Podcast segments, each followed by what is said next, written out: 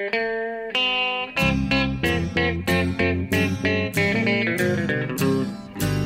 out there, we're on the air. It's hockey night tonight.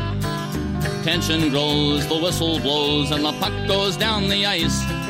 The goalie jumps and the players bump and the fans all go insane.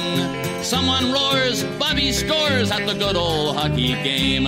Oh, the good old hockey game is the best game you can name. Hallå, hallå, hallå, hallå, hallå, hallå, hallå, hallå, hallå, hallå. Yes, hallå och välkomna till NHL-podcasten. 314 avsnittet, är det 14, ja. Mm. Ja. Med eh, Jonathan Hallåmannen Ekeliv som ni hörde där, på plats i Stockholm. Och eh, mig då, Per Bjurman, tillbaka i New York efter en tid i Florida. Just det. Eh, ett eh, snöigt och kallt New York. Det, eh, jag kan väl inte säga att jag julade ut från LaGuardia. Efter, att ha suttit, efter på Peter Sibners veranda och tittat på hockey i några nätter när det har varit riktigt, riktigt varmt och skönt. Och han har serverat fantastisk mat och, och poolen har, har glittrat i, i månskenet och cikadorna har sjungit ute i buskarna och man har hört ankor fladdra förbi och, och, och ja, det har varit allmänt eh, förföriskt och underbart. Så kommer man till det här kung Bores hemska rike. Ja, detta New York, alltså vem vill vara där? Nej, ja, tro mig, just nu vill du inte vara här. Nej, det kanske stämmer. Även om jag skulle säga att det är ett eh, vinterland här också. Men det är mysigt tycker jag. Jag gillar vinter. Men jag kan förstå när man kommer från eh, nästan 30 grader i Tampa. Från Champa Bay skulle jag vilja kalla det. Och, och landa i, i, i vinterkaos istället. Det är omställning. Ja, nu har jag varit i Lakewood Ranch nedanför Tampa och flög från Sarasota faktiskt. Ja, du flög från Sarasota. Mm. Ja, de har en liten flygplats också. Så att, eh, men, men vi ska inte sitta här och, och, sjunga klagovisor. Det är, eh, det är ändå okej, får vi säga. Jag förstår det. Jag tror de flesta tror att du ändå har haft det ganska bra. Och, och, och känner att det är nog inte så jättesynd om dig. Nej, nej, nej. nej. Jag, jag håller med. Jag måste bara få utgå från min verklighet. Ja, jag förstår det. Jag förstår det. Det är rätt. Men eh, det går ju alltid att trösta sig med hockey eh, och vi har eh, gott om sån, även om vi inte har så gott om den som vi hade hoppats.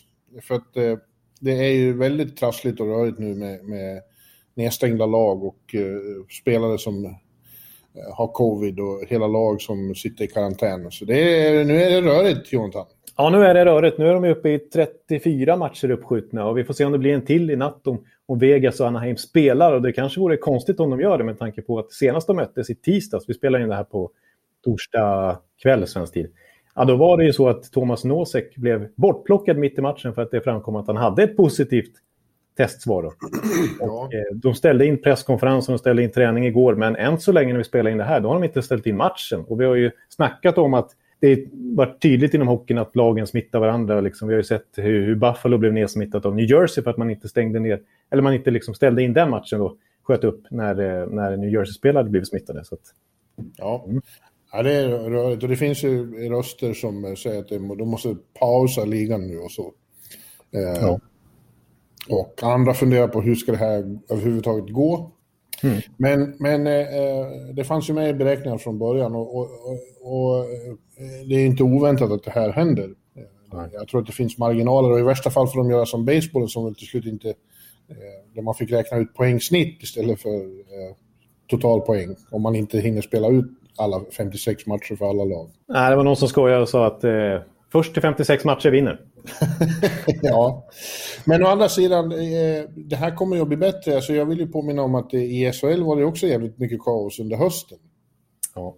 Och nu har ni inga inställda matcher alls. Nej, nu har det varit eh, betydligt färre. Man Ja, det- lär det här- sig lite efterhand. Ja. Ni lär sig och sen har det gått igenom alla lag. Det finns, inga, finns snart inga fler smitta. Eh, och det kommer ju att bli samma här. Att det har, det har, när det har gått igenom de flesta lag så, så kommer det att, att lugna ner sig och bli mer normalt. Skulle jag tippa. Ja, som jag förstår det så fanns det med lite i statuten att de skulle utvärdera, att det fanns utrymme för att utvärdera att de räknade med lite kaos första månaden och efter liksom, ja, just fyra veckor så skulle de eventuellt ändra lite i reglerna. Och visst har de gjort det redan nu eh, i form av några konkreta åtgärder. Till exempel som att ta bort plexiglaset bakom spelarna i avbytarbåsen för att få bättre ventilation och sådana grejer. Och de ska, det ska bli ännu mer rigorös testning och det kanske till och med blir så att man testar familjemedlemmar och sånt där. Framförallt så borde de ju, vad de nu borde se till och, och implementera är ju snabbtester på matchdag. Ja. Eh, det får ju vi utsätta oss för på garden. Så man tycker att även, det borde gälla även spelarna. Då. Ja.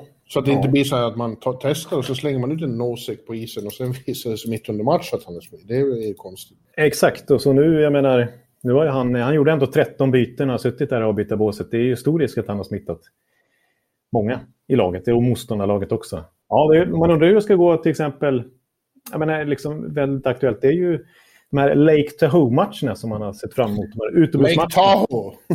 Lake Tahoe, säger jag. Esposito heter han. Hallå, Labrator. Det här, det här var en av de värsta sen, sen Labraten och Esposito. Vad säger det igen? Lake Tahoe. och så brukar jag säga Bocca Raton. Ja, nej. Ja. Lake Tahoe, eh, Jonathan, det är ett känd, känd geografisk, eh, geografiskt namn. Eh, där... Eh, brukar säga. Yosemite istället för Yosemite och sådär. Ja, ja. Eh, där de har ett compound i Gudfadern. Det är ju i Lake Tahoe. Ja. I've been there. Ja, men jag, jag, står för ett par felsägningar varje podd, så jag tar inte det här personligt. Nej, det ska du inte göra. Ja, nej, nej, ja, Philadelphia är nedstängda just nu. Då. Ja, och, och, Vegas och Colorado ska ju mötas också som båda har problem. Ja, men vi får se. Vegas har redan varit nedstängd så det kan ju vara så att de flesta är immuna i laget också. Ja, rörigt är det som sagt. Och visst, det, det, vissa höjer röster som säger att det ska pausas, att man ska liksom ändra och tänka om och att man kanske ska förkorta säsongen och inte spela lika många matcher mot respektive lag och sådär. Men nu har de ändå kommit igång. Det är svårt att bara ändra mitt i steget, men visst, det är kanske... Sånt här, sånt här, sånt här debatter och, och och skrik och starka åsikter var det även under baseballsäsongen. Det ordnade sig till slut. Eh, det, det, finns väldigt mycket åsikter om det här. Och många bygger på rädsla och, och upp, upp, uppiskade stämningar. Ja. Men Bjure Biff känner ändå att det här kommer lösa sig. Ja, jag hoppas det. Eh, relax, säger jag. ja. ja. Men jag håller väl med dig till, till, till den biten också. Att man måste ju ha räknat med det här och det var, det var samma problem i nästan alla ligor, speciellt i början. Då. Det är ju någonting som får sätta sig lite grann. Ja, det är det jobbigaste för tycker jag just nu är fantasy. ja, du tänker så ja. ja. Det är svårt att få ihop en fantasylag varje vecka. Vad fan, de, är av, de spelar ju inte. Nej, precis. Och det vissa, vissa drabbas ju hårdare än andra också, vilket ju är svårt att förutse inför säsongen när man draftade. Liksom, att man, oj, man draftar massa Philadelphia-spelare till exempel? Ja, det gjorde till exempel jag. Jag har flera ja. stycken och jag har Washington-spelare, jag har Vegas-spelare, jag har Colorado-spelare. Men samtidigt så spelas det en massa hockey och, eh, eftersom det här är en, ett ständigt drama. NHL är en riktig drama queen till ligan, så det händer saker hela tiden. Ja, ja verkligen. Eller hur?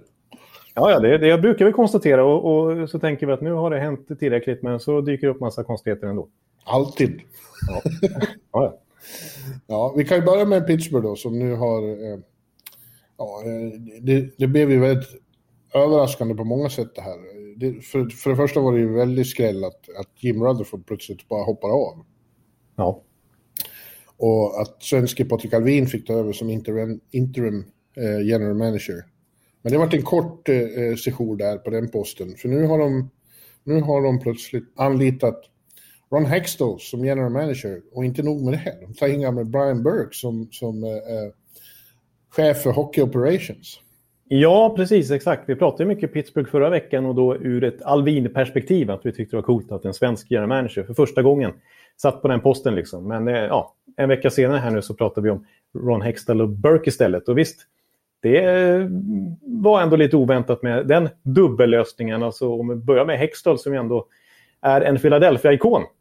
Ja, verkligen. Det är konstigt bara på det sättet. Eh, det är lite som att, som att eh, någon som heter Mases eller Ollas skulle bli eh, Brynäs-chef eller Mora-chef.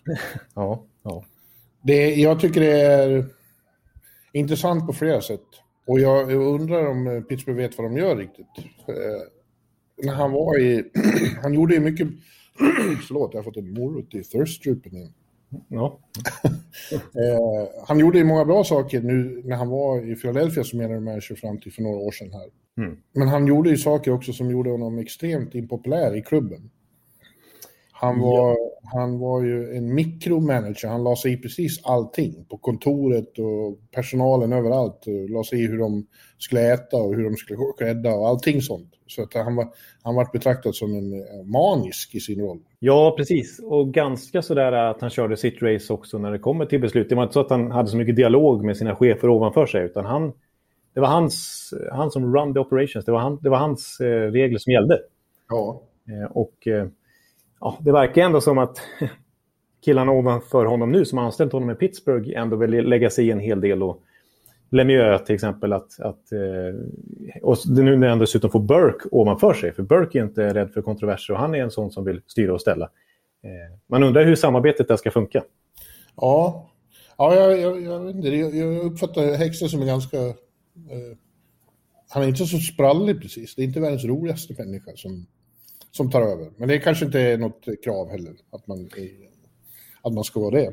Nej, av den anledningen känns det lite som att man har gjort den här dubbellösningen. Jag tror det kan vara så att man tänker sig att Burke som ändå är, har blivit en tv-personlighet nu, det är ju en karismatisk figur. Man kan tycka vad som helst om hans hockeyfilosofi. Han är ju, han är ju old school-snubbe. Ja, han är old school som, som Moses nästan. ja, ja, precis. Men han är ändå ja, men han är ändå e-, en karaktär och han, är, han känner ju hela hockeyvärlden i princip. Om det är någon som gör det så är det väl han som har ett enormt kontaktnät och han känner mediebranschen också när han, efter att ha suttit där som tv-expert ett tag. Och man trodde kanske han var nöjd med, med pensionärslivet från NHL i alla fall. Och, och nöja sig med att sitta och snacka lite hockey i tv-rutan ibland. Men, men det känns som att man tar in Burke lite grann som ansiktet utåt. Kanske får sköta liksom stora media, liksom när det ska vara presskonferenser, när det ska kommunicera saker, medan Hextels kanske får jobba lite mer undangömt och sportsligt, liksom, och kanske inte behöva fejsa och fronta allting lika mycket. Nej, det kanske är ett sätt att, att, att eh, parera de här sidorna i hans personlighet som gör att han ska styra och ställa precis allting. Ja. Hopp. Nu kom det in någon i... Nu kom det in någon som blev eh, en städare som, trodde att, som såg att oj, sitter NHL-podden och spelar in och blev eh, helt förskräckt. ja, så kan det bli. Hade det varit Hexton nu hade jag blivit rasande. Ja, det, det hade inte gått. Ja. ja, vi får se. Det känns som det kan dröja lite innan vi ser effekterna av det här. Vad man också kan säga är att det är bra märkligt med Burke ändå, som du säger. Han har ju känts som en pensionär nu. Men ja. eh, the good old boys, eh, eh, har man kommit in i den kretsen då finns det alltid jobb. Eh, det tar aldrig slut. Nej, han kommer kunna hålla på så länge han vill. Ja.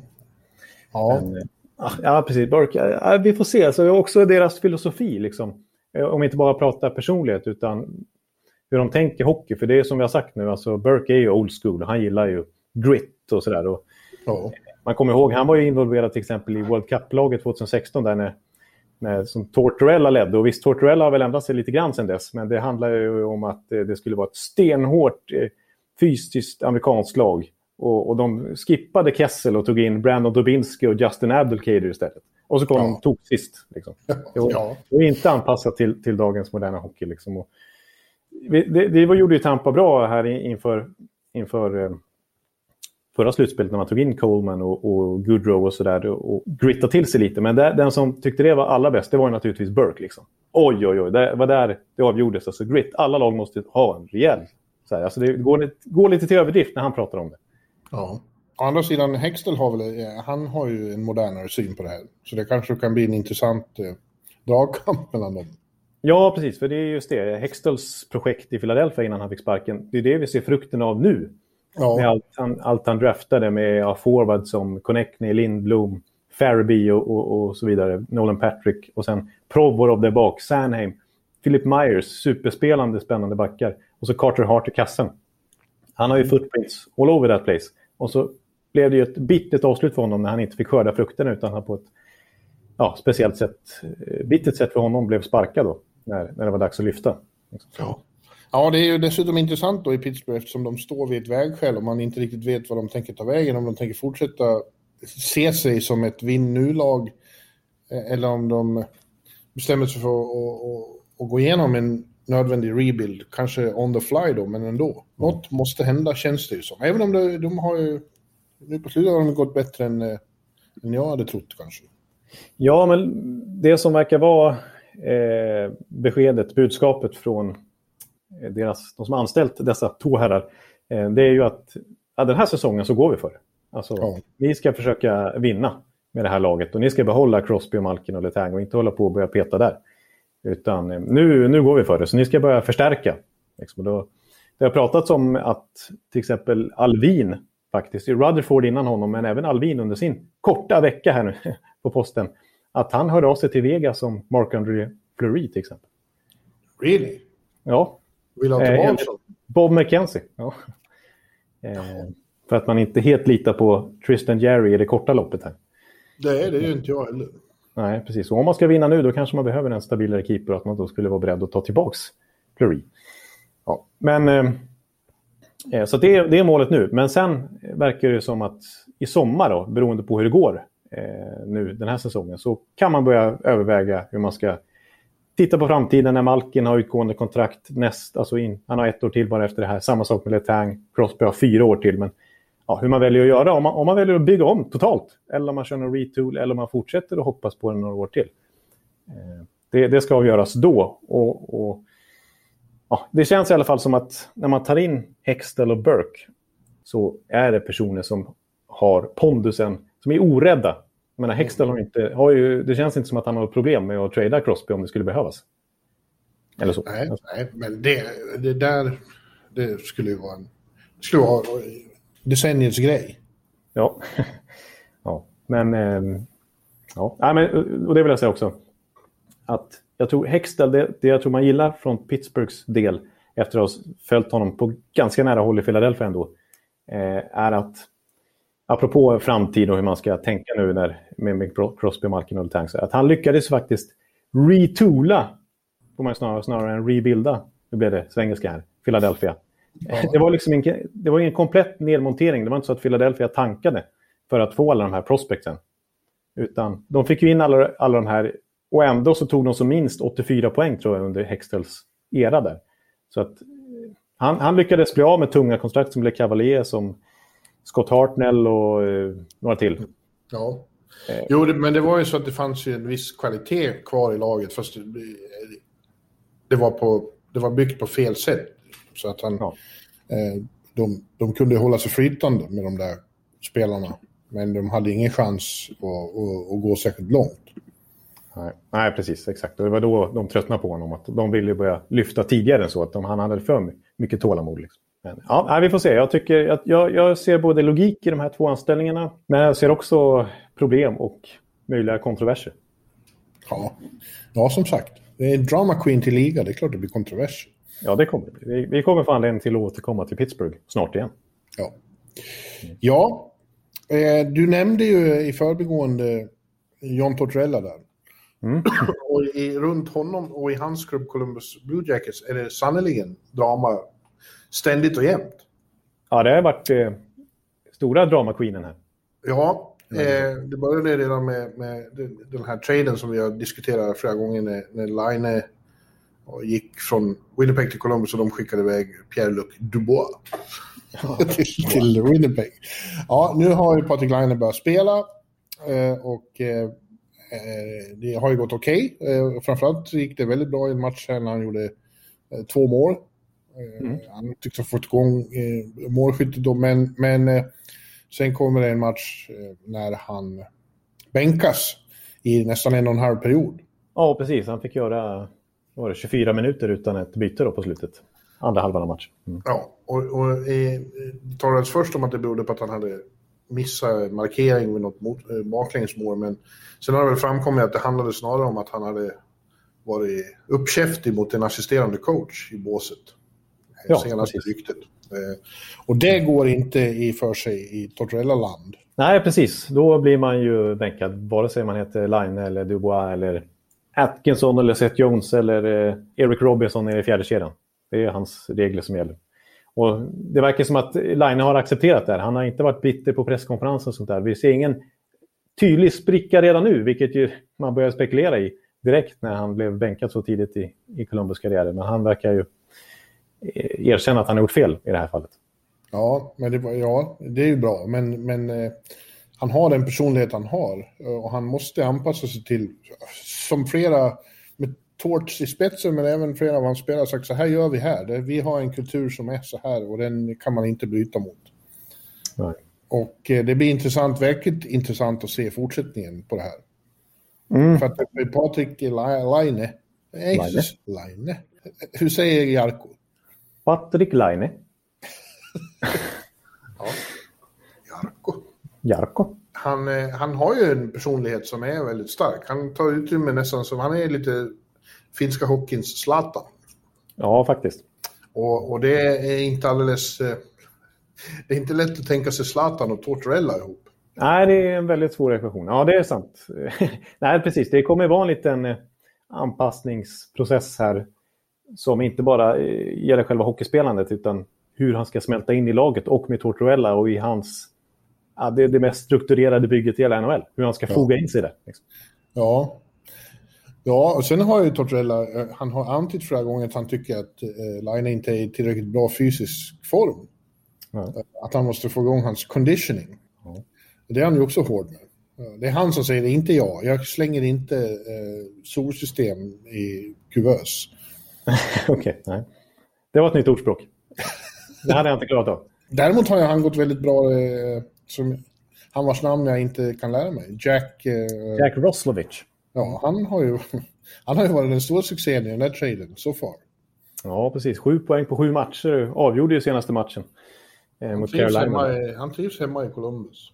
Precis, The Columbus Guy. Ja, det är lite oväntat att han är det stora utropstecknet hittills av de tre. Dubois har ju precis fått eh, komma ur karantän och debutera.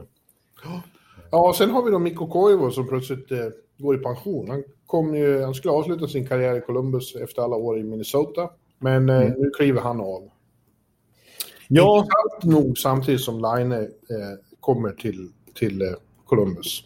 Och eh, ja, man spekulerar i att det här handlar om att Mikko inte tycker om att spela för tårtan heller då, att det blir för jobbigt. Men eh, det, det, det kan ha någonting med Line att göra också, för eh, det här är något jag har hört förr. Mina finska kollegor här har berättat om att de redan sedan back in Finland befinner sig i, i olika fraktioner. Eh, okej. som bygger på att de är från olika städer. Och, så. Det, och, och, och man pekar på någon gång när Winnipeg spelade mot Minnesota och, och Laine gjorde mål, att han åkte förbi Minnesotas bås och spelade fiol för Mikko Koivu. Jaså? Den här målgesten när man, när man spelar fiol, det är min favoritmålgest efter, vad var det vi sa, Eh, kanoten. Eh, Kanoten gillar du också. Ja men fiol är så jävla stöddigt. Ja, ja. ja. Mikko Koivu äger ju TPS Åbo. Medan Line är ju en Tampere-kille. Tampere. Ja, det var där det fanns en, en motsättning tydligen då. Har det sagts mig, jag vet ju inte närmare. Ja, det vore ju hårt. Det vore ju verkligen en spricka om Koivu bestämmer sig för att sluta då, bara för att eh, Line kommer dit. Ja. Vill inte vara klubbkamrat med honom. Ja, nej, men, nej, men det var lite oväntat ändå. Koivu som skriver på för Columbus inför den här säsongen efter att ha gjort så många säsonger. Bara Mr Minnesota Wild. Han ska ju få sin tröja upphängd där, verkar det som. Ja. Verkar mer eller mindre vara klart nu, som först i just Minnesota Wilds historia. Men eh, att han var ju värvad som liksom tredje, fjärde center. Nu blev, var det faktiskt healthy scratch i måndags då, den här matchen när Line var petad. Och dagen efter bestämde man sig för att sluta. Eh, och då kände man bara att, jaha, var det... Bara för att det, han inte är den självklara ledare längre, som han har varit så länge, så, så tappade han motivationen direkt när han hamnade i Columbus och liksom blev lite... Hamnade så långt ner i hierarkin. Så lite, och man tänker också det här med Tortorella, eh, med tanke på hur många som har lämnat han. Eh, Mm. Spelare som inte har trivts. Så det finns ju många kopplingar att göra här. Men visst var det oväntat ändå att, att eh, han så snabbt in på säsongen kommer fram till det här beslutet. Ja. Samtidigt var det ju så att han... Det var ju ingen succé under tårtan heller. Han har, inte, han har varit petad och inte fått spela mycket och så. Ja, precis. Han fick corona direkt så att han missade den första veckan av säsongen också. Ja. Så att, eh, ja, det, blev ingen, det var ingen, ingen höjdare. Och han sa ju själv att när han har sagt det här på läktaren i, i måndagsmatchen så kände han att nej, ja, det är nästan skönare att sitta här att spela. Och känner man så, då, då ska man ju inte spela. Nej, det ska man inte.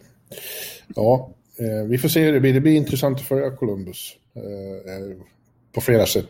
Eh, Men framförallt eh, den här line storylinen. Den ser Storylinen, ja. Och där får vi ju också tillägga då, vilket ju alla har koll på redan. Men han har ju utgående kontrakt, så att ska det bli ett långtidskontrakt, jag menar, då måste han ju trivas där. Och än så länge så verkar det ju vara lite svajigt. Så vi får se hur, hur, det här, hur den här soppan fortsätter. Ja, rent allmänt så känns det väl som att han skulle vilja vara i en större klubb. Va? Ja, ja, ja visst. Alltså, han trivdes inte i Winnipeg. Liksom. Nej. Det är dags för Line att komma till eh, Los Angeles eller något. Ja, när han får utrymme för sin stora personlighet. Liksom. Han kan ja. inte bli begränsad på det här viset. Det, det passar inte honom. Nej. Det gör inte det. Nej. Du, eh, något som vi inte eh, nämnde i, i körschemat, men som jag måste ta upp nu, kommer jag på. Att, eh, New York, eh, vår guvernör, har ju plötsligt gett klartecken till publik, eh, begränsad publik på, på idrottsevenemang här. Ja, just det. Det har jag sett, ja. Mm. Så både, både Islanders och Rangers kommer om no, någon vecka här och får ta in... Ja, på Garden skulle det bli typ 2000. Ja. Med, med, men, men de som kommer dit måste, till skillnad från på andra ställen, de måste ha eh, testa negativt. Mm. Eh, kommer sitta utspridda, det är såklart väldigt rigoröst här, men ändå. Eh, de, de spelare jag pratar med, de säger att det, gör enorm skillnad, bara det sitter några tusen på läktarna. Eh, det, är en, det är en helt annan grej än att spela för helt tomma läktare. Ja, nej, men det tycker jag man har sett i de matcherna där det funnits publik, att det ändå märks. Alltså, trots att de sitter utspridda, det är bara ett fåtal och så där man ser många tomma stolsäten trots allt så är det liksom... Det blir ju, det jublas när det blir mål, det buas när det är no, åt domarna och liksom... Det, ja, det, har man sett i Nashville nu till exempel, som ja. har tagit in publik. Ja. Eh, som har fått det väldigt svårt mot Tampa. Fyra raka Ja, precis. Där, till exempel, precis där, där, men där hörde man ju verkligen publiken hur de ledde sig in i matchen. Liksom. Ja. Tampa borde väl börja ta in publik. I Florida, som jag har varit där, det är ju nästan allt som vanligt. Eh, men teorin där nere var att eh, Tampa tog inte in publik för att in, inför Super Bowl, att det inte skulle bli något haveri inför Super Bowl. Och att nu snart kommer de att öppna hallen också. Ja, jag Men eh, eh, positivt och hoppfullt att det börjar komma in lite publik. Det, det ska bli jävligt kul att gå på de matcherna här när, när vi har fans. Ja, jag förstår. Ja, men det förstår jag. Det, det kommer du verkligen märka då när du sitter på pressläktaren igen. I Garden. Mm. Yes, sir. Men jag vill eh, återvända snabbt till, eh, ja, till Drama Queen-laget Columbus. Alltså. Jaha, du var inte klar där? Nej, jag var inte klar där. Inte med just eh, relationen Tortuella hit och dit och spelare. Men den märkliga situationen som uppstod där i, i söndags tycker jag är nämnvärd ändå. Där ju någonting som man inte trodde skulle hända hände. Att ett offside-mål godkändes trots videogranskning. Ja. Och det visade sig att de hade tittat på fel situation, eller hur? Ja, alltså det var ju något konstigt med kommunikationen där. Att den som koordinerar ska koordinera kontakten mellan kontrollrummet i Toronto och linjedomarna. Han utbrast efter första reprisen. Good goal, good goal. Och han var någon slags praktikant vad jag förstår. Eh, han ska inte ha något med det här att göra, han ska bara initiera kontakten. så att säga. Men då tolkar linjedomarna det som en uppmaning. att Jaha, det här, det här, var, ju, det här var ju tydligen ett good goal. Och de ska lägga så lite tid som möjligt på de här granskningarna sägs det för att liksom inte slöa ner matchen. Eh, så de, de accepterade det och åkte iväg och, och, och gav besked till domarna och, och, så satt, och så sa de att det är ett good goal och matchen satte igång och då gick det inte att gå tillbaka och ändra det här beslutet. Samtidigt, i den här hörlurarna som linjedomarna hade haft på sig, eh, där skrek ju kontrollrummet, vad håller ni på med liksom? Vi, vi, vi håller fortfarande på att granska. Men de hörlurarna ska ju sekretariatet, den som sitter där, sätta på sig igen. Eh, men det här gjorde han inte då, för att enligt covid-protokollet så ska han rengöra dem. Men så han, han satt ju i, liksom i godan ro och gjorde rent dem medan det bara skrek folk i luren där. Och när han satte på, då var det för sent. Då var ju spelet redan igång. Ja. Så det var en verklig, det var en mängd olika fel som uppstod i, i led där. Liksom. Ja, det är, man förstår ju hur arg Tortorella blir och tycker att eh, Columbus blir förfördelade. Ja, för det, blev ju, det blev ju en uddamålsseger för Carolina till slut. Så man kan säga att det där målet blev direkt avgörande. Ja, bedrövligt faktiskt. Ja, det kan man inte säga något annat om. Och försöka just komma runt det här problemet igen. Det, då pratar ju kontrollrummet om att de ska ha direkt tillgång till att typ trycka på periodsignalen eller någonting. Alltså, de ska inte behöva vara beroende av flerstegskommunikation om man ska säga så för att nå ut till domarna utan bara kunna liksom, i hallen för att stoppa spelet. Ja. Ja, ja. sånt händer. Eh, ska inte hända, men det gör det i alla fall. Tydligen. Ja. Tänkte att vi skulle prata lite Toronto-Montreal också. Serie, Ja. Seriefinal kan man säga. Det är intressanta på många sätt med den där North-divisionen att där är det ju inga problem. För de spelar i Kanada och har inte alls samma problem med smittspridning. Eh, Nej. så där blir ingenting inställt. Och uppe i Kanada är det ju, de ravar ju om den här divisionen. De tycker att den är det fanta mest fantastiska som har hänt. De bryr sig knappt om USA längre. Ja, det känns som att kanadensisk media, som ändå man läser mycket av när man liksom följer NHL, de skiter nästan i USA. Ja, De, de bryr sig bara om sina matcher. Där.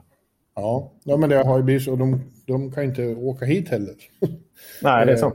De möter alla några amerikanska lag ändå, så de behöver inte bry sig om dem förrän i juni, när det är slutspel. Och journalisterna kan inte åka till USA heller. Eh, Nej. Pierre och Chris och de här som vi ser här oavbrutet i vanliga fall, de eh, får inte passera gränsen. Nej, just det. Mm. Och eh, bor de i Toronto får de inte åka någonstans. De är ju i, är i lockdown fortfarande. Ja, just det. Ja. Ja, men eh, så det har blivit världens grej i, i, i, i Kanada och särskilt upphetsande för dem är det ju då att de två stora lagen eh, har sån framgång just nu, alltså Toronto och ja, Maple Leafs och Canadiens. Ja. De har ju dominerat den där eh, divisionen och eh, kan nog kanske påstås vara bäst eh, med, med, med viss reservation för Tampa och Boston då, så är det de två som är, som är bäst nu. Ja, ja, precis. Det får man säga. Det är ju Toronto. Nu har ju vissa lag spelat mer matcher än andra. Toronto är ett av dem till exempel. Men de har ju mest poäng i hela NHL just nu när vi spelar in där. Ja. Montreal där bakom. Ja, och igår möttes de äntligen och då vann Toronto i Bell Center. Eh, och gjorde en riktigt bra match. Så de tajtade till det väldigt för, för Montreal. Och det måste väl nästan vara det mest hoppingivande för livsfansen att det är inte bara det att de har ja, den välbekanta offensiva firepower de har. Eh, den, den känner vi ju till, men nu kan de också spela tight och, och inte ge motståndarna så mycket chanser. Eh, Nej. det är väldigt intressant. Ja, absolut. Det är ju en stor skillnad faktiskt. För som du säger, de brukar liksom score their way, their way out of trouble. Nu blev det konstig svengelska igen. Men att, att de vinner med, med 5-4 snarare än liksom 2-1. I det här fallet 4-1. Men Ja. eh, de, de släppte ju till väldigt lite målchanser i den här matchen och spelade väldigt tajt och tätt. Och liksom även såväl stjärnorna liksom som nere i fjärde kedjan så var det, följde de systemet på något vis. Så man, alltså, de har ju stärkt backsidan och till skillnad från förra året, jag har varit inne på det flera gånger, så är ju Massin skadefri nu. Så, nu, så är Riley skadefri nu. De har fått in Brody till exempel. Så att på pappret har de för en gångs skull en ganska stark backsida också. Ja, men det känns också som ett KIF-system har börjat sätta sig. Som alla, eh, samtidigt som de njuter av sina friare roller så har de också hittat en struktur i det. Ja. Och jag vill också hylla en annan i den där staben. Och då pratar ju snarare offensiv än defensiv. Då. Men Manimal Hotra har kommit in som assisterande där. Handplockad av Keefe. Han var ju i Vancouver Mm. eh, i en liknande roll där. Men, men inför den här säsongen så tog Keefe över honom till Toronto. Den gamla spelaren Mel Hotra, han har gjort nästan tusen matcher i NHL. Och det var ju inte så jag länge har sedan. sett, sett honom många gånger. Han var ju med i finallaget 2011 i Vancouver. Fick en puck i ögat. Som väl förstörde slutet av hans karriär. Ja. ja, men det är ju en ganska karismatisk typ som ju alltid varit lite så här... Allt, när han var spelarkarriär så var han lite så här good guy in the room-stämpel. Snarare än att han var en jättebra spelare. Han var ju ganska duktig i tvåvägscenter då. Eh, men han har varit hyllad efter karriären för att liksom, i kraft av sin egna spelarkarriär ha lätt att liksom kommunicera med spelarna och vara, lite, en, vara en sån röst för spelarna att prata med för att nå tränarstaben. Liksom. Men så ska han också vara väldigt duktig pedagog och liksom, duktig på att lära ut saker och få spelarna att fatta liksom, och köpa det direkt. Från liksom, stora drag till små detaljer. En sån sak som tekningar till exempel. Han var ju själv en tekningsspecialist och Vancouver blev väldigt skickliga på att teka. Bo Horvath till exempel. Med Melhotra som, som hjälpreda där. Och nu är ju Toronto topptekare de också. Eh, Men han har också fått ansvar för deras powerplay. Och deras powerplay har varit brutalt bra här i början av säsongen. De är 35 procent efter 14-15 matcher. Ja, Så att Melhotra verkar vara en, verkligen en rising star på tränarmarknaden. Sen är det också så att eh, väldigt bra spelare är i väldigt bra form. Eh, Austin Matthews gör mål nästan varje kväll. Och Mitch Marner är, är superslag också. Ja, absolut. Precis. Så Tavares har ju gjort en hel del. Jag tycker Nylander ser väldigt bra ut. Ja.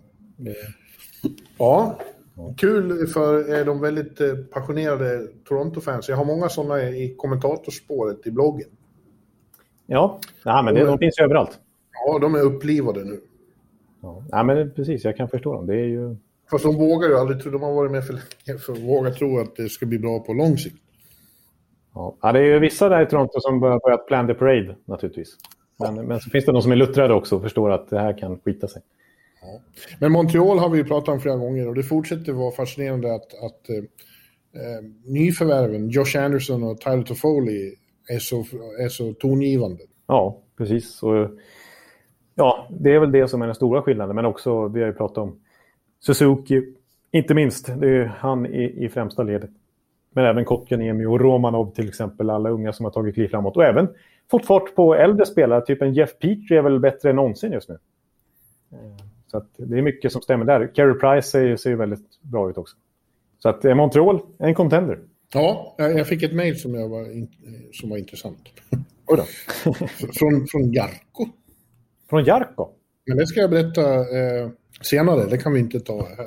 Okej, okay. spännande. Men du, eh, ska vi komma in på, apropå Jarko, eh, så ska vi prata lite Finland, eh, ännu mer i det här avsnittet, och vi ska prata Sverige. För förra veckan, i slutet av den podden, så hintade vi om att vi ska ha lite OS-special här i några poddar och eh, ta ut våra trupper i och med att det är februari nu och nästa februari 2022, om nu inte corona ställer till det, så är det ju ett eh, OS med NHL-spelare. Ja, exakt nu om ett år, så, så eh, om allt går som det ska, så, så pågår eh, vinter-OS i Beijing i Kina. Ja. Eh, och förhoppningsvis så, så gör vi poddar från när jag sitter i Beijing. Och, och kinesiska podden. Ja, exakt. Det skulle vara något. Jag har aldrig varit i Kina. Det hade varit häftigt. Ja. Eh, och eh, jo, med anledning av det då, så förra veckan när det var 4 februari, då är det invigning av, vinter-OS. Då tog jag ut en, en, en eh, OS-trupp för Tre Kronor då. Ja, ja. Och vi kan väl börja diskutera den, men, men här framöver så ska vi eh, ta ut alla lag. Om, om det hade varit OS nu, det här hinner ju för, mycket hinner ju förändras på ett år.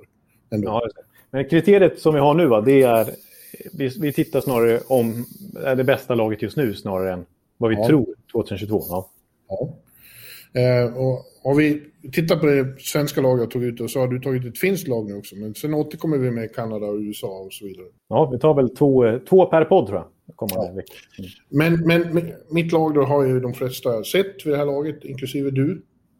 Ja, eh, men det är värt att diskutera lite i podden också. Mm. Ja, om vi börjar med målvakten, där är det ju inte så stor fråga om vilka tre det är som ska tas ut. Eh, frågan är vem av Jakob Markström och Robin Lehner som ska vara första målis. Det är ju, de slåss om första spaden på ganska lika villkor skulle jag vilja säga. Och så har de Linus Ullmark från Buffalo som backup. Ja, precis det. Den trion känns gjuten och Ullmark håller ju på att bli första keeper i Buffalo nu faktiskt. Ja, det är han. Det, det, det, det kan man nästan säga, det behöver man inte säga på väg, utan han, han är nog första valet. Ja, det är han. Eh, men, men eh, Markan och Lena känns som de är ett, ett snäpp vassare. Och, Absolut. Mm. Och det är väl mer eller mindre dagsform som avgör det. Ja, ska man utgå inför den här, alltså, från den här säsongen och hur de har presterat de här inledande veckorna av säsongen så är ju Markström nummer ett, det skulle jag säga. Inför säsongen hade jag nog lutat åt Lener. Jag, mm. jag tycker han normalt sett är väldigt stabil. Haft en lite svajig start i år, medan Markström är övertygat enormt i Calgary. Så just nu skulle jag säga Markström. Ja. ja. Backarna är det betydligt svårare att ta ut och jag fick peta några som jag är väldigt förtjust i och som jag, ja, jag är osäker på om jag kan argumentera direkt. Rasmus Andersson har hamnat utanför till exempel honom gillar jag väldigt mycket. Mm. Och när vi gjorde samma sak förra året vid den här tiden faktiskt, för då, då höll vi också på, eller inte riktigt den här perioden, det var snarare i våras förra året när vi inte hade så mycket att göra när NHL-säsongen var på paus. Tog vi ut, mm. Eh, och då tog vi ut hur vi trodde det skulle se, se, ut 2022. Och då kommer jag ihåg att jag tog ut Rasmus Andersson. Ja. Jag har tagit ut dem jag, ty jag tycker är bäst. Jag har inte tänkt så mycket på... Liksom, jag, jag, jag, kommer, jag kan tänka mig att Garpenlöv kommer att tänka mer att vi måste ha några defensiva också. Och kanske också kommer att luta sig mot att han vill ha rutin i form av de, några gamla eh, trotjänare som Hjalmarsson, Edler eller, eller Strålman. Men de har hamnat utanför min trupp nu. Men det är inte omöjligt ja, men... att... Och jag skulle inte protestera om man tar någon av dem heller. Nej, men det är, nej, precis. Jag tror att det är några som har sprungit förbi hackordningen där. Så att det, ja, min, mina åtta backar då är, Hedman, Karlsson, Klingberg, Ekholm, Rasmus Dahlin, Oliver Ekman Larsson, Jonas Brodin och Hampus Lindholm. Mm. Och det är, ju, det är ju väldigt offensiv uppställning, det får man ju erkänna. Men då, då har jag Hedman Klingberg i första backpar. Det brukar ju vara Hedman Karlsson, men det känns som Klingberg håller på att bli... Eh, I år har ju han varit bättre än Erik så far. Absolut. Mm. Och sen Erik och Ekholm. Och Ekholm är ju mer, eh, där har vi en defensiv klippa också. De har ju spelat ihop eh, i till exempel World Cup, Erik Karlsson och Ekholm och gjorde det väldigt ja. bra då. Mm. Sen har Oliver, och Dalin då, eh, har vi diskuterat, det har inte gått så bra som eh, framförallt du hade hypat upp inför säsongen. Mm. Eh, men jag tror att inom ett år så kommer han att, att vara etablerad storback. Eh, jag tror det ändå. Mm. Potentialen finns ju, eller hur? Ja, ja, så som jag har pratat om honom så kan jag inte vända tillbaka nu. Nej, tveklöst, så är det. Men sen är Brodin och, och Hampus Lindholm är också, båda har varit bra den här säsongen. Eh, de är svåra att peta på. Liksom. Det finns ju, jag har fått mejl om det, Brodin borde vara i första backpar och så. Ja, sett till den här säsongen så har Brodin varit väldigt, väldigt bra innan Minnesotas corona-uppehåll här. Så att jag, ja, sett till, till dagsform just nu så då är det ju, ligger ju faktiskt till och med en sån som Erik Karlsson lite pyrt till skulle jag säga. Om det skulle vara turnering just nu och man ska välja de sex bästa backarna. Ja, då tycker jag att Erik Karlsson är lite tveksam faktiskt. Det är så, så pass. Fast det är för att han har, det känns som att han har haft lite problem med motivationen. Att det var besvärligt för honom att vara borta från familjen och så. Precis, de har inte fått komma hem alls, San Jose. Nej. Uh, men ja, det är möjligt att Brodin ska vara en, en av pjäserna bredvid Hedman och, och, och de här offensiva backarna. Han är ju extremt stabil defensivt också. Mm, och dessutom eh, visat lite offensiva tendenser här inledningsvis också. Liksom varit lite mer framfusig. Ja. Men, eh, ja, det är ju, det är ju det är åtta bra backar du har tagit ut och det finns ju några till som du säger som skulle kunna ha varit aktuella. Det finns en joker som jag glömde bort eftersom han är skadad hela säsongen. Det är ju Oskar Klevbom. Han är ju också aktuell om han är frisk. Precis. Precis. Februari 2022, då är det mycket möjligt att, att han är med i leken också. Kleffy. Ja. Kleffy. Mm. Absolut. Ja, det finns att välja på. Eh, och likadant är det ju framåt. Eh, där har jag också fått tagit bort några och jag har varit väldigt taskig mot Anaheim. Varken Raquel eller Silverberg kom med i min trupp. Och sen glömde jag ju bort Gustav Nyqvist och det fick jag ju höra omedelbart. Han nämndes inte ens som de som det var plågsamt att utanför truppen. Fick du höra det från huvudpersonen själv? Eller? Ja, det kom direkt sms. Men jag, kan ju, jag misstänker väl vem som hade sett det i tidningen och, och smsat honom direkt. Ja, ja, jag tror att hans efternamn kan börja på Z. Det har gått via Skåne och tillbaks till Columbus. Men han är ju skadad så jag hade inte... Ah, han föll bort mina tankar. Och, och skrev det, ja tack, men då vet jag vad jag ska göra. Då vet jag när jag kan planera semester nästa år. Tack, det är fint att veta var jag står. Ja. Ja. Nej, men, men, men, men, eh, det svåra är väl att sätta ihop kedjorna då. Eh, jag, eh, så här ser de ut. Mm. Första kedjan är min, Filip Forsberg, Elias Pettersson, Viktor Arvidsson. Sen har jag Nylander, Bäckström, Elias Lindholm flyttar ut på en kant. Det mm. gör han ju ofta. Absolut. Mm. Eh, och sen har vi Landeskog, Zibanejad, Viktor Olofsson. Eh, mm. och så en, en checking-artad kedja med Eriksson Ek, William Karlsson, Patrik Hörnqvist, extra forwards André Burakovsky och Oskar Sundqvist var det många som reagerade på att det fanns eh, starkare namn. Men eh, dels så tror jag Oskar är användbar på väldigt många olika sätt och dels så ska han höja stämningen i truppen med sin förtjusande personlighet. Ja, och med hans ja, hans fantastiska slutspel i St. Louis 2019. Det är svårt att glömma bort. Ja. Hur, han spelade ju mest i laget i vissa matcher där i, i det slutspelet. Och var ju extremt... Ja. Liksom, var han uppoffrade sig hela tiden. Och Men, bra, gjorde mål också. Det finns ju det, det, det har diskussioner om, om Elias som första center, att han är för lätt och att det är för lätt att ta bort honom och att det vore bättre med Bäck istället. Det är möjligt. Ja, om jag skulle sätta upp kedjorna så då kanske jag skulle, för att maxa topp 6 där, så är det möjligt att jag skulle peta ut Elias Pettersson på en kant med tanke på att han spelar ju... I Växjö var han ju högerforward hela tiden. Mm. Så han måste nödvändigtvis inte vara center. Eh, och ja, mina... underliggande siffror som jag tittar på har inte varit så fantastiska för Elias Pettersson. I år är inte första året heller. Förra året var ett stort undantag. Då, då verkligen drev han spelet. Men ja, annars har han varit lite svaga siffror för att vara första center. Liksom.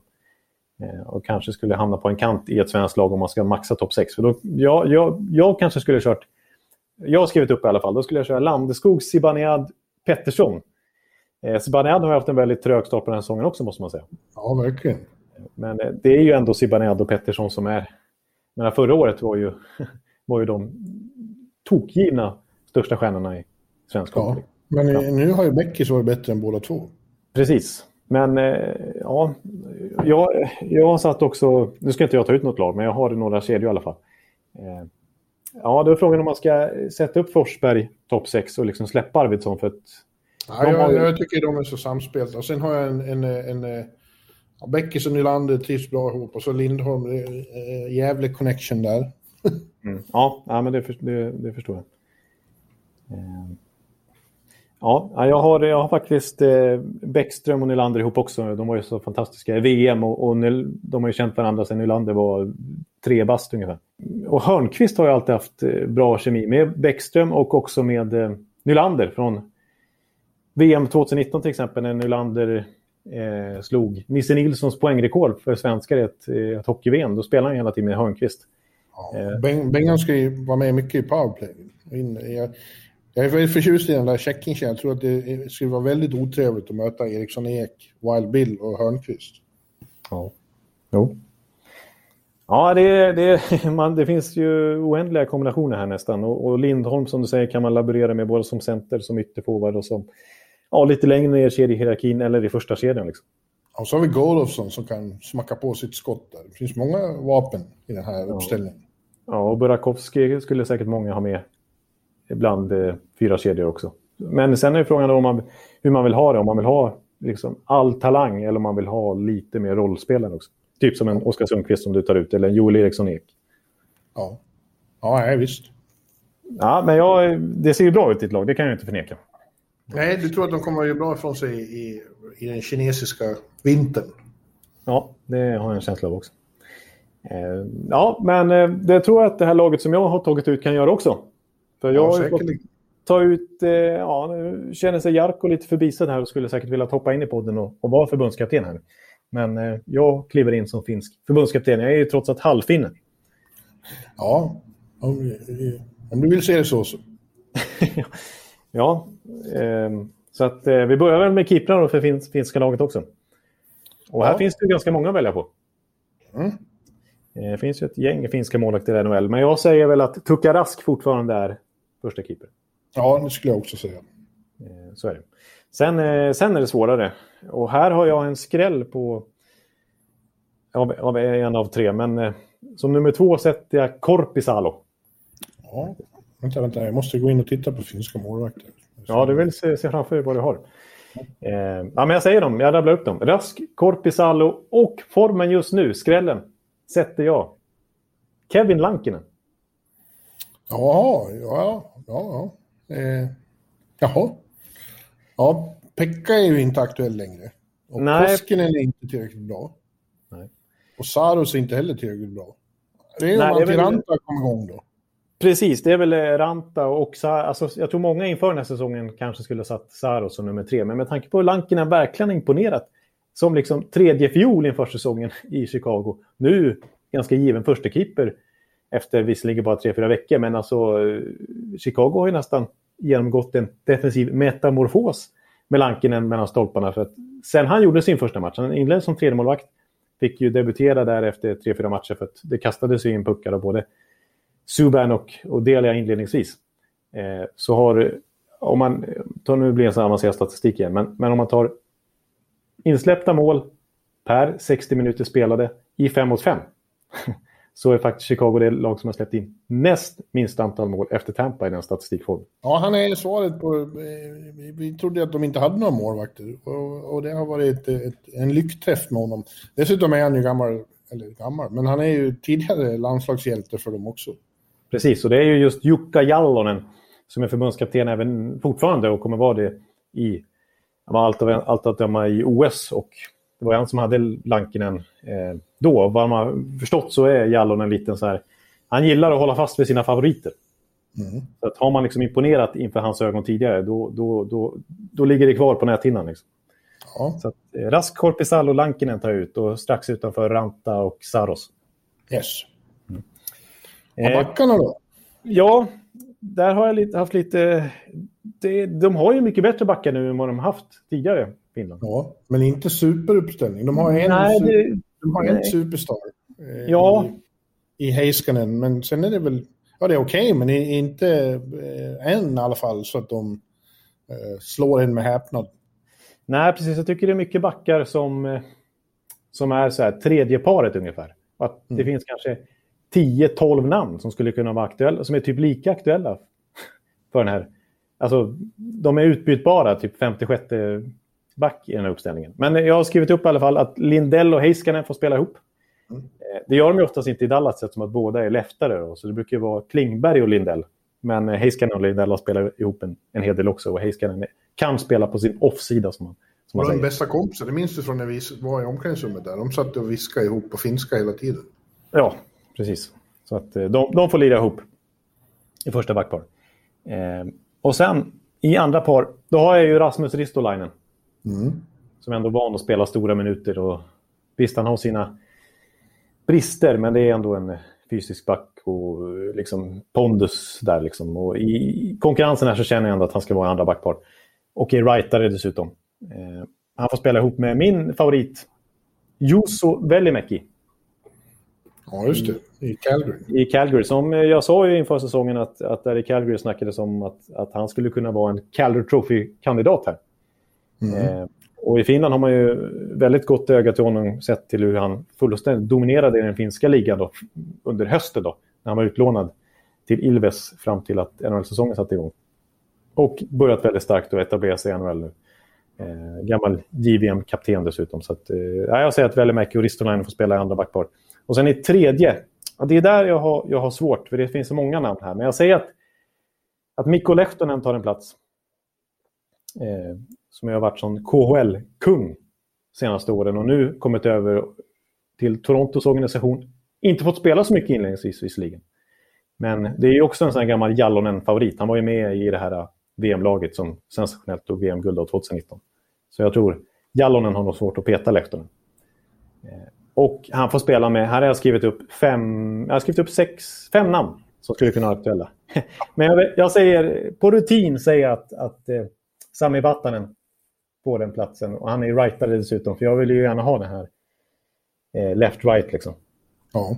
Eh, men eh, du har ju pratat till exempel om Hakanpää i Ja, och sen finns det Ville Heinola som inte har spelat så mycket än för Winnipeg, men det är ju en stor talang. Eh, ja. Och vad gäller rutin så finns ju också Olli Mäti. Precis, men jag, jag tycker Mätt, nej, jag tycker han, har, han är ju 26-27 år. Ja, han var med ja. länge nu. Precis, eh, så han slog igenom tidigt där och, och var ju given i Pittsburghs backuppsättning vid deras dubbla kupper där. Sen gjorde han en Tom Brady och somnade på balkongen. Ja, just det. Men sen dess har hans karriär inte varit speciellt bra. och varit i Chicago och han har varit han halvgiv, liksom halv utanför laget i Los Angeles inledningsvis den här säsongen. Så jag tycker några andra namn har gått förbi. Eh, du nämnde Heinola. Vi har ju Jocke Harjo i Buffalo också. Mm. Vi har eh, Joe ja. Levy. Ja. Men nu går vi till forward, för där känns det så jag är spänd på. För att eh, mm. det känns som Finland kan få ihop ett par riktiga superkedjor. Absolut, alltså två första kedjorna i alla fall är ju eh, dunderdynamit här alltså. Ja, verkligen. Eh. Dunderdynamit är ordet. Ja, och sen... Det får du sätta som rubrik när du slänger ut den här. Dunderdynamit i, första, i, i de två första kedjorna. Ja, ja faktiskt. Eh, ja, eh, sen, innan jag tar dem så måste jag bara säga att sen är frågan hur de ska resonera med de två andra kedjorna. Om de ska, om de ska liksom ta rollspelare där och liksom spela lite Jallonen-hockey som i, som i eh, hockey 2019. Och tråka ut motståndarna lite. Eller om de ska köra på power och bästa offensiva kvaliteten de har överlag. Men frågan är om det räcker mot Kanada och, så och Ryssland. Så mm. Men eh, då, nu tar vi dynamitkedjan i alla fall. Mm. Och första kedjan. Patrik Laine. Aha. Alexander Barkov, de två Tampere-polarna. Ihop med Mikko Rantanen. Ja. ja, det är ju en av de bästa kedjor som går att få ihop i världen faktiskt. Ja, precis. Jag, Ja, men det jag- är ju det. Det är inget Ja. skämt. Nej, nej, absolut. Det är ju tre... Alltså, Line har kanske inte riktigt fått det där extrema genombrottet än, men det är ju alltså i finska landslagströjan är ju alltid fantastiskt bra. Då, då, då släpper man ju lös totalt liksom. Ja. Och Barkov är en av världens bästa centrar. Fortfarande gravt underskattad. Det, det säger ju de svenskar man pratar om med i Panthers nu. De har ju... Bengan säger det. Jag, har ju tyckt det länge, men nu när jag spelar med honom så är det helt... Vilken otrolig hockeyspelare. Ja, precis, och han kanske kan putsa till lite av Lines defensiva brister. Liksom. Det, det kommer inte märkas när han spelar med Barkov. Det- Jag kommer bara line igång med sitt mål. Alltså, han är fortfarande en, en av världens bästa skyttar. Han kommer att få ganska free reign i finska landslaget. Det kommer inte att vara tårtan tyglar där. Nej, nej precis. Och Jallonen var ju faktiskt förbundskapten för JVM-laget 2016. Där ju Line var kung. Så att eh, Jallonen gillar ju Line. Eh, Ja, så, men vilka är, vilka är andra kedjan? ja, då blir det ju Terveinen och Aho, Ja. radarparet. Och sen är frågan om man ska sätta som tredje länk där. Och ja, jag väljer en liten skräll, men jag sätter eh, faktiskt Jesse Puljujärvi. ja, det var en, ja, lite skräll. Ja, precis. Men han börjar faktiskt komma igång lite nu i Edmonton. Ja, det gör han. Han skjuter fruktansvärt mycket. Ja, precis. Så, eh, det här, nu tittar jag faktiskt, nu är det lite oklart vad våra kriterier är om vi ska titta nu eller, eller sen. Men om, om, vi, om vi i det här fallet tittar på 2022 så är det inte omöjligt att Puljujärvi har kommit in i det ännu mer då. Och, ja. eh, han är ju polare med Aho. Liksom. Det var ju i JVM 2016 där var det ju Puljujärvi, Aho och Laine som fullständigt krossade allt och alla i den turneringen. ja. Eh, men, eh, så att jag sätter de eh, tre ihop faktiskt. Eh, då är Terveinen då istället för Laine, men det, där har vi ju kemi också. ja. Sen har vi då bottom six. Som Jag man- tycker du ska köra på, på artisteri och offensiv sprängkraft. För det blir ju spännande där med. Fan, du kan köra en hel eh, Montreal-kedja.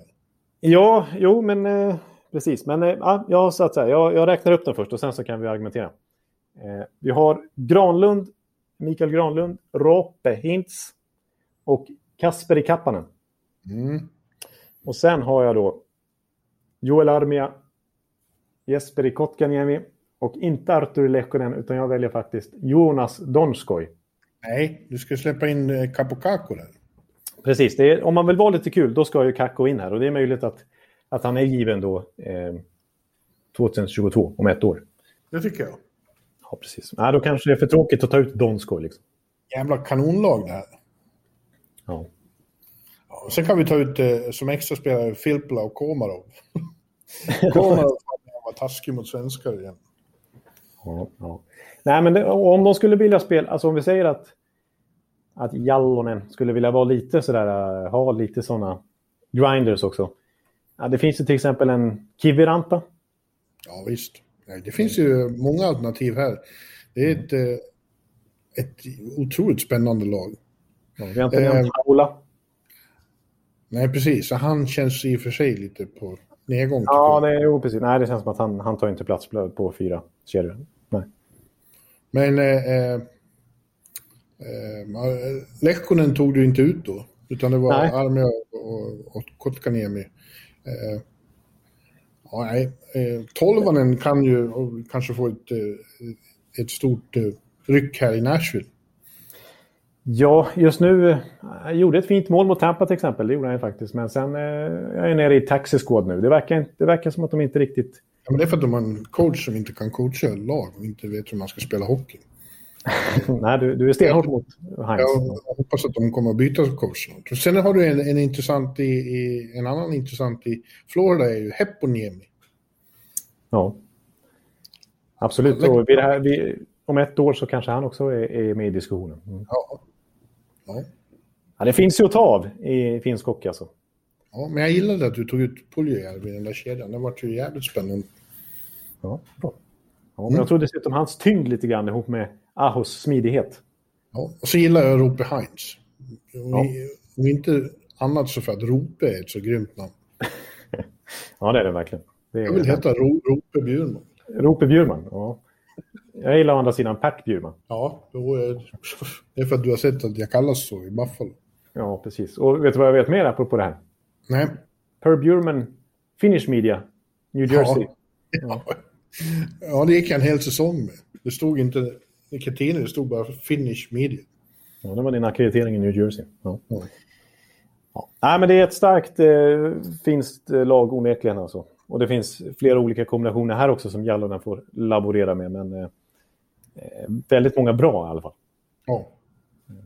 Så att de kommer verkligen vara med och utmana på ett annat sätt skulle jag vilja säga. Det kommer inte vara Jalonen 2019-laget i VM, att den här ultradefensiven, utan det här finska laget skulle ju kunna föra faktiskt matcher mot Sverige, mot, kan, inte kanske mot Kanada, men mot... Ja, de, de kommer väl kunna vara med och hota offensivt och liksom ta tag i taktpinnen på ett annat sätt än vad de gjort tidigare. ja. ja jag, tycker, jag tycker det känns, det ska bli, det kommer bli bland det roligaste för Finland, det måste jag säga. Ja, det är ingen hög medelålder på det där laget. Är grymt. Ja, men ehm, ja, det, då, då har vi Sverige och Finland avklarade och nästa vecka, vilka lag, eh, vilka länder kanske vi ska säga, tar vi då? Kanada och USA. Oj, oj, oj. Oj, oj, oj. Ja, Kanada har ju en massa kanadensiska med. De har bara, Ashledrick har ju tagit ut alla trupper då. Kanadensiska trupperna har de, de var väldigt konstigt tycker jag. Eh, Hur, hur, de, hur lojala de är mot gamla trotjänare. När de har så mycket annat spännande på gång. Ja. Ja, I Kanadas fall så kan man ju ta ut tre lag i alla fall som är, Men skulle kunna men- vinna OS. alla tar ut Drew Dowdy till exempel. Jag, jag, jag tycker inte det behövs längre. Nej, det finns ju McCarr och, och Shea Theodore. Ja. ja, det blir spännande. Vi har en, en vecka på oss att fundera på det. Ja. Ikväll är det torsdag, eh, Ekan. Eh, Vi har ett antal matcher första Florida-derbyt. Det känns spännande. Båda har ju varit, Panthers har ju varit bra, men Lightning har varit ännu bättre. Det är match nere i, i Sunrise. Ja.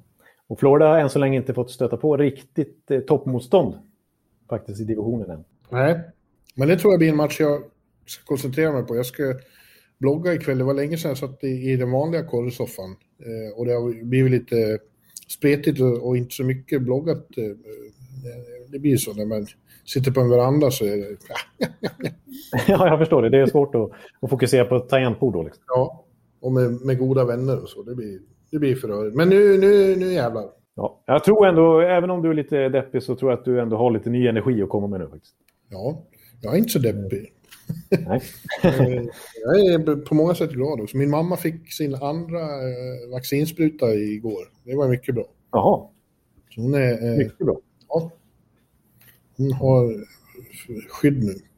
Eh, ja, och imorgon om allt går som det ska, då går jag på match på Garden. Då är det Rangers Bruins igen. Just det. Och snart går du dit med 2000 andra. Med några Gris-Olle. Jaså? Gris-Olles comeback. Ja, du vet, Gris-Olle det är inte en specifik person. Det är ett slags karaktär på Garden.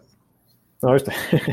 ja, just det. Det är de, ja. Jag vet vilka, vilka du syftar på. Ja, ja men eh, vi, eh, eh, som sagt, en, drama queen till liga så om en vecka har vi garanterat nya eh, underligheter att diskutera.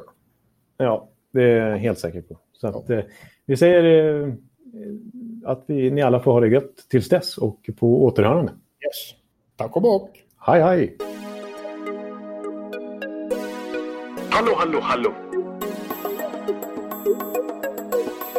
Hallå, hallå, hallå. Alex Chiazot, Joe Luis Arena och Esposito. Esposito. Uttalsproblem, men vi tjötar ändå. Och alla kan vara lugna, inspelningsknappen är på. Bjuder Hanna Kohl, han är grym i sin roll. Från korrespondenten har han fullständig kontroll på det som händer och sker. Det blir ju allt fler som rattar in hans blogg. Och lyssna på hans podd. One, two, time, speed, so Hallå, hallå, hallå. One, two, time, speed, so Hallå, hallå, hallå. Ekeliv, som är ung och har driv. Verkar stor och stark och känns allmänt massiv. Han hejar på Tampa och älskar Hedman. Sjunger som Sinatra. Ja, och det ser man. Nu är det dags för refräng. Dags för magi, Victor Norén. Du är ett geni. Så stand up at home and remove your hats. Höj volym, för nu är det plats. One, two, time, speed, so Hallå, hallå, hallå. One, two, time, speed, so Hallå, hallå, hallå. One, two, time, speed, so Hallå, hallå, hallå. One, two, punch, speed, så på målplan. Hallå, hallå, hallå. Det er utroligt længe siden mor, der samtidig trods har råd. Hallå, hallå, hallå. Det er utroligt længe siden mor, der samtidig trods har råd.